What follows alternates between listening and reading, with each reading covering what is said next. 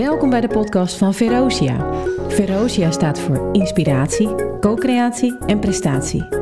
We gaan in gesprek over actuele thema's binnen het vakgebied van audit, control en risicomanagement. Beste luisteraar, welkom bij Ferocia Podcasts. Mijn naam is Karin van der Lely. We gaan het vandaag hebben over duurzaamheid. We hebben al een podcast opgenomen over de urgentie van duurzaamheid. En vandaag gaan we het hebben over de financial. Waarom die rol zo belangrijk is van de financial bij het onderwerp duurzaamheid.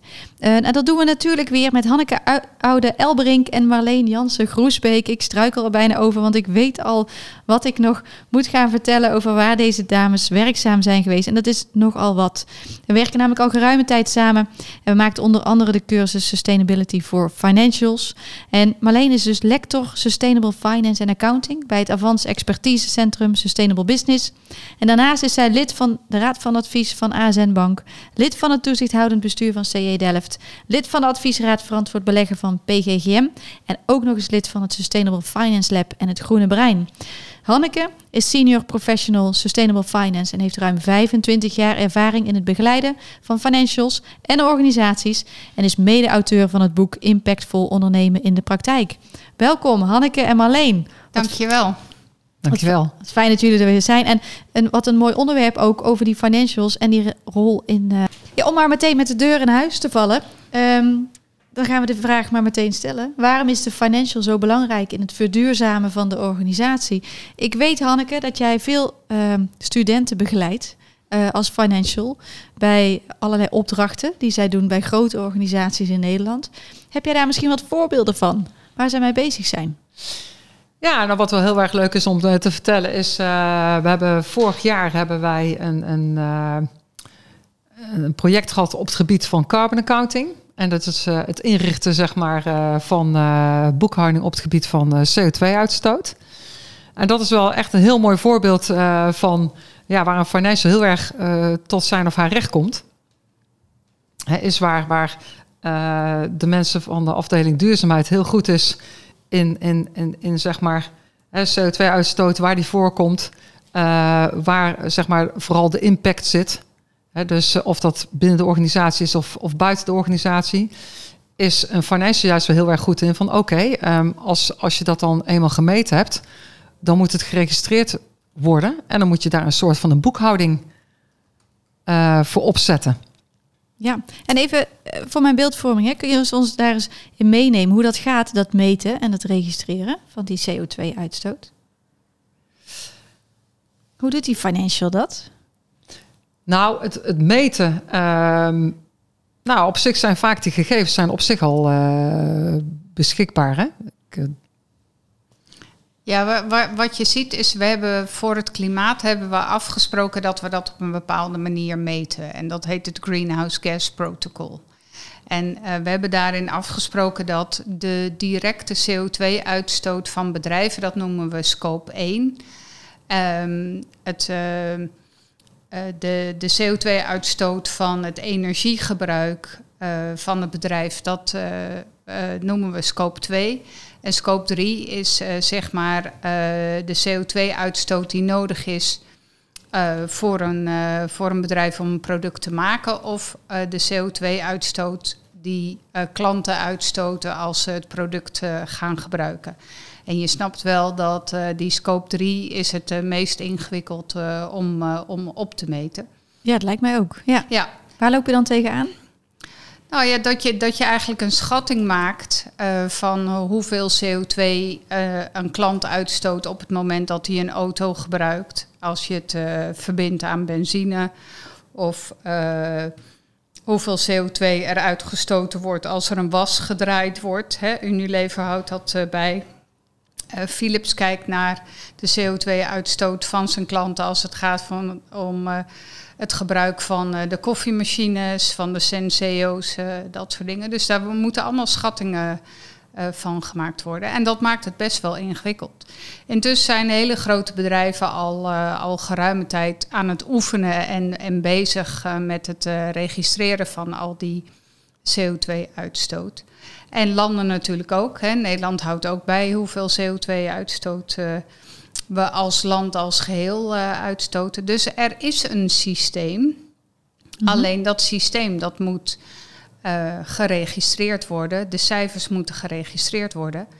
En uh, ja, dat komt eigenlijk wel bij de financial terecht. Die moet, uh, die moet dat soort cijfers bij gaan houden. Ook omdat we weten dat er dat de Europese Unie denkt aan, uh, aan een prijs op CO2.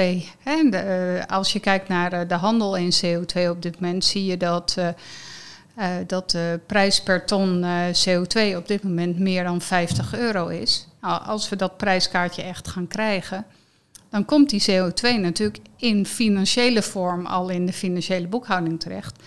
Maar als bewijs of als bron daarvoor zul je dus ook een CO2-boekhouding bij moeten houden. Ja, om die afrekening ook te kunnen doen. Ja. Uh, ja, wat dan gewoon qua regelgeving door de EU wordt uh, opgelegd. Ja. ja.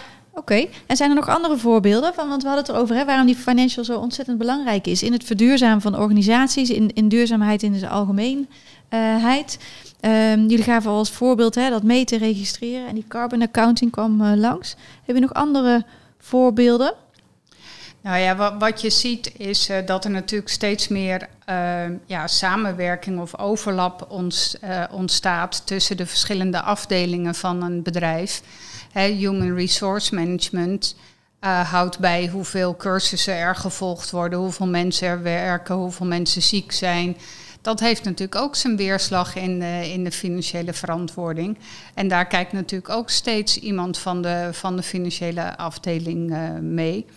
Dus als je kijkt naar, uh, als we het hebben over People, Planet, Profit, dan zie je die, uh, die drieslag zie je ook terugkomen in, in de boekhouding. En dat betekent dat je op basis van, uh, van je strategie en van je beleid en de doelen die je stelt ook moet gaan zeggen van nou ik wil bijvoorbeeld zoveel CO2 terugbrengen of ik wil het ziekteverzuim zoveel terugbrengen of ik wil mensen zoveel cursussen laten volgen. En uh, dat, dat moet allemaal vastgelegd worden in een management informatiesysteem. En daar hoort uh, de financial bij. Die moet daar uh, ook mee over nadenken van hoe je dat het beste kan, kan inrichten. Ja. Dus eigenlijk alles van waarde van een onderneming, wat we tot voor kort allemaal terug wilden brengen tot één financieel getalletje. dat willen we nu op veel meer manieren in die boekhouding terug gaan zien. Ja, heel mooi. En juist ook die financials zijn daarin getraind hè, om dan naast dat uh, meten en registreren, om het te analyseren en er ook advies over uit te brengen. En ik denk dat dat heel mooi zou zijn als daar meer balans komt in die adviezen tussen die financials en die non-financials. En, um, ja, en waar mogelijk natuurlijk zoveel mogelijk die non-financials toch weer financieel maken. Zoals we dat voorbeeld uh, zagen van die CO2 dan uh, wellicht. Um, ja, wat misschien ja. ook wel een heel mooi voorbeeld is. Um, ja, dus de hele overgang van de lineaire naar een circulaire economie. En uh, wat dus daarin heel erg meespeelt, is dat uh, het eigendom, het eigenaarschap van het product, hè, waar het in het verleden verkocht werd, hè, zie je steeds, steeds meer de tendens dus dat de, de, de producent uh, eigenaar blijft van het product. En, en dat heeft ook heel veel consequenties die ook weer het werkterrein van de financial zeg maar weer raakt. En denk alleen maar aan van nou, als je, als je dus in plaats van een product verkoopt, verhuurt dat betekent het dus dat, dat, dat waar je eerst dus voorraad had, wordt dus nu een verschuiving naar materieel vast actief. Ja. dus je krijgt een verschuiving op de balans. Um, je cashflow wordt ook heel anders. Um, nou, dat betekent dus ook dus, dus dat, de, dat je de boekhouding in die zin ook weer anders moet inrichten. Hè? Dus ook uh, met, met, met retourstromen. Hè? Dus het product moet ook heel goed geïdentificeerd worden. Hè? Dat het ook weer goed op wordt genomen um, in, in de balans. Maar het betekent natuurlijk ook een enorme balansverlenging. Dus, uh, dus een enorm kapitaalbeslag. En, en dat betekent ook weer dat je aan de financieringskant ook weer moet kijken van goh, hoe, uh, hoe kan ik dit zo optimaal mogelijk uh, financieren? Hè? En, en ja, welke partijen kun je daarin vinden die daar ook aan mee willen gaan? Want dat betekent ook qua risico's. Hè, ligt dat risico, kun je dat op een of andere manier toch bij de klant neerleggen? Of komt dat toch allemaal weer bij, de, bij de producent wat een mooi voorbeeld. En wat een veel uitdagingen zitten hier aan vast. Als ik dit jou zo hoor zeggen voor die controller. En daar hebben we dus heel erg die financials en die controllers en die auditors bij nodig. Uh, risk professionals. Hè. Risico's gaf je ook al aan. Compliance van hè, voldoen aan wet en regelgeving. Dus die ondersteunende functies zijn dan echt van belang. En, en ehm, wat mij ook triggerde, wat jij eh, net zei, is eh, die producent die kan dan eigenaar blijven van het product. Dus wellicht gaat die hele business veranderen, omdat je dan eigenlijk producten maakt die dus ook makkelijker kan repareren Ja. en, en, en een langer eh, levensduur hebben. Want dan is het verdienmodel niet meer. ja, dan wordt dat compleet anders. Nou ja, het is allemaal ingegeven dat het systeem gewoon zoveel mogelijk gesloten moet blijven. Ja, en dat dus ja, eigenlijk zo min mogelijk grondstoffen ehm, worden onttrokken. Ja. Dus dat je eigenlijk met de bestaande producten, eh, doordat weer terugkomen, ja, dat die dus weer ehm, gerepareerd worden of zelfs ja, of weer gebruikt kunnen worden in, in nieuwe producten. Maar dat betekent dus ook dat je dus dat allemaal, daar je hele management informatiesysteem daar ook helemaal op in moet richten. ja, inclusief de business case Ja, vooraf ja. en eh, alles erop Ja. en eraan. En, je En, dat, dat- en het mooie daarvan is ook dat de financiële afdeling dan ook niet, hè, wat je toch in het verleden wel zag, is dat het veel meer een geïsoleerde afdeling was. Ehm, Ja, dat kan niet meer. Nee. dat kan, het Nee. kan absoluut niet meer. Als ik jou Nee. nu dit zo hoor zeggen, dan, eh, zullen ze, dan, dan moet je gaan samenwerken hè, door Ja. het hele bedrijf heen. Ehm, want het gaat al vanaf eh, de business case vooraf. Hè? Dus eh, met het inrichten van de organisatie. Hè? ja, en ook gewoon ook best wel omdenken. Hè? Dus daar waar het in het verleden afval was en eigenlijk zoveel, zo snel mogelijk eigenlijk als kostenpost via de winst- en verliesrekening verdween. Hè? Als het ware, het werd gewoon afgeboekt letterlijk. Ja. Moet het, moeten we nu naar een systeem toe van dat het juist, hè, dat alles weer terugkomt en juist ehm, ja, zijn waarde behoudt. Hè? Of zelfs nog meer waard wordt. Oké. ja, dus, dus, eh, iets, iets wat, wat restwaarde heeft, wat er op de eindbalans staat, kan, eh, kan als eh, activum op, eh, op de openingsbalans gezet worden, omdat het weer als input dient voor een eh, volgend eh, productieproces. Wat mooi. Wat mooi. En, ehm, en daar hebben we dus die hele keten dan ook weer bij nodig. Zodat het ook weer ergens inderdaad in een productieproces weer als invoer kan dienen.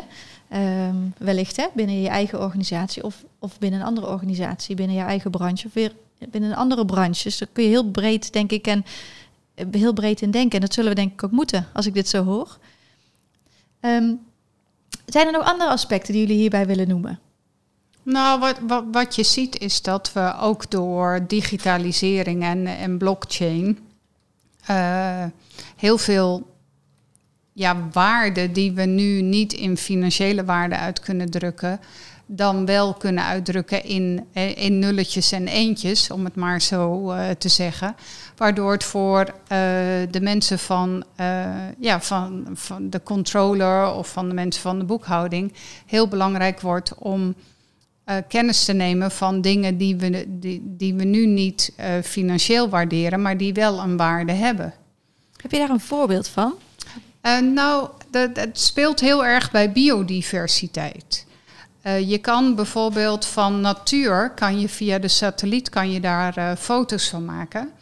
En dan kan je via blockchain technologie kan je bijvoorbeeld de bomen vastleggen. Waar liggen, waar, met coördinaten van waar de bomen staan, kan je zeggen van nou daar staan de bomen. En op die manier kan je dus natuurlijk kapitaal op een digitale manier gaan vastleggen. En dan kan je dus daar weer, als je dat zou willen, een, eh, een waarde aan, eh, aan, aan hechten. En eh, misschien is de, kan dat ook wel een financiële waarde worden in de toekomst. Sommige mensen vinden dat heel erg gevaarlijk, hè, dat je natuur een financiële waarde gaat geven, omdat je daarmee ook de verhandelbaarheid van natuur een kans gaat geven. Aan de andere kant is eh, het, het financieel waarderen van natuur natuurlijk ook heel erg interessant, omdat je daarmee eh, mensen ook laat voelen hoe belangrijk het is. En dat het ook niet gratis is. Hè? Want dat, dat is er- weer de andere kant ervan. Hè? Dat je, je maakt het verhandelbaar, maar je maakt het wel, eh, eh, de, de, de nul eh, gaat er wel van af, zeg maar. Want dan, dan heeft het uiteindelijk ook financiële waarde. Ja. Ehm, dat is natuurlijk ook wel een belangrijk signaal. Ja, we zeggen altijd van eh, frisse lucht is gratis of de lucht die we inademen is gratis. Maar daar zitten eh, natuurlijk ook maatschappelijke kosten aan. Op het moment dat die frisse lucht niet fris genoeg is en mensen allerlei gezondheidsproblemen krijgen, dan betaal je daar als samenleving wel de kosten van. Ja. En het is dus heel er- erg interessant als je nou een, een, een financial bent, om daar eens over na te gaan denken. En, en, en daarmee wordt ook veel duidelijker van hoe belangrijk het is om dat ecosysteem wat, wat, wat, eh, wat deze planeet is en waar wij allemaal in leven, om, eh, om ook te zorgen dat de, dat de natuur en de frisse lucht zich herstelt, omdat je daarmee ook eh, waarde creëert. Ja, jullie hadden al zo mooi opgeschreven hier. Samenleving wil ook resultaten zien, hè? Ja. Ja, Ja, en ook ehm, inderdaad resultaten zien. Hè? Dus, dus inderdaad het vertalen van, van ook eh, de doelstelling die een organisatie stelt. Naar, naar ook effectieve, eh, concrete indicatoren, hè, waar je dus ook echt op, op eh, kan meten. Ehm, en ook de informatie die dan over vastgelegd wordt. het zit ook bij de financial ook ingegeven. ehm, dat hij altijd ook wil weten waar die informatie vandaan komt. Hè, dus ehm, ja, waar dat Ja. systeem, zeg maar, eh, waar op een gegeven moment iets uitkomt, ja, eh, zegt de financial gelijk weer van ja, maar waar komt die informatie dan vandaan? ja en is dat betrouwbaar? En, Ja. en hoe weten we Ja. dat? dat, dat dan... En die herleidbaarheid hè, van eh, gewoon de weg die die informatie behand, of in ieder geval eh, afgelopen heeft. ja, ja. Ehm, ja, van en de bron waar het vandaan komt, maar ook daarna hoe, hoe heel die verwerking heeft plaatsgevonden. precies. En ook die, die onafhankelijke blik. Hè, dus eh, ja, toch als zeg maar, bewaker eigenlijk eh, van de feiten. Ja, en dat is een pittig vak, Ja. hè, want ik weet nog dat eh, administratieve organisatie en bestuurlijke informatievoorziening het struikelblok was in mijn RC-opleiding in ieder geval. En ik weet dat daar ja, veel studenten over struikelen. En ehm, ja, daarin kan het natuurlijk en moet het meegenomen worden. Zodat ja, je, en het, zodat het je die mooie daarvan is dat het, precies, daar heb je. Het grappige is ook dat, dat die elementen blijven over het algemeen wel, wel bestaan. Mhm. dus de administratieve organisatie, de randvoorwaarden waar het aan moet voldoen. eh, het COSO-model, wat daar ook weer heel veel in gebruikt wordt. Wat je gewoon ziet, is eigenlijk dat, dat het, het, het raamwerk, hè, zeg maar de, de, de, de gestructureerde aanpak die er al achter zit, ehm, dat die eigenlijk overeind blijft staan. Alleen dat dan die meervoudige waardecreatie, die meervoudige kijk, dus niet alleen op, op, op financiële waarden, maar ook die niet-financiële waarden, ja, dat dat inderdaad geïntegreerd wordt in die, eh, in die zogenaamde raamwerken die er al zijn. Ja. En dat geldt ook voor een kostprijs. Dus op zich, die begrippen die blijven wel bestaan, alleen Het wordt compleet. Ja. Hè? ja waar, waarbij De we eerst niet compleet worden. eh, Ja. waren. Ja. Ja. wat mooi. Zijn er nog andere zaken die jullie hierover willen benoemen? Over die, waarom die financial dus zo belangrijk eh, is? Nou, die, die financial wordt ook heel erg belangrijk omdat hij mee gaat kijken naar de kwaliteit van de winst. En nu, eh, nu kijken we naar de, de winst van bedrijven en hoe hoger die is, hoe mooier we dat vinden. En dat vinden de aandeelhouders eh, dan ook, want die hebben dan een mooie rendement, hè, koersrendement of een mooi, eh, mooi dividend. Maar waar we ehm, met z'n allen naartoe gaan, en dat, dat eh, is ook dat punt van de samenleving wil resultaten zien, dat we met z'n allen steeds meer geïnteresseerd raken van, eh, in het feit van hoe is die winst dan tot stand gekomen. We vinden het niet erg als bedrijven eh, winst maken en dat ze ook veel winst maken, maar we willen ook heel erg graag weten van hoe ze dat dan gedaan hebben. Wat is nou de kwaliteit van de winst? Hoeveel mensen zijn ervoor uitgebuit? Hoeveel natuur is ervoor vernietigd? Of als je een positief wil draaien, hoe zorg je nou dat je winst, dat je mooie winst maakt zonder dat je allerlei dingen kapot hoeft te maken of dat dat ten koste gaat van mensen?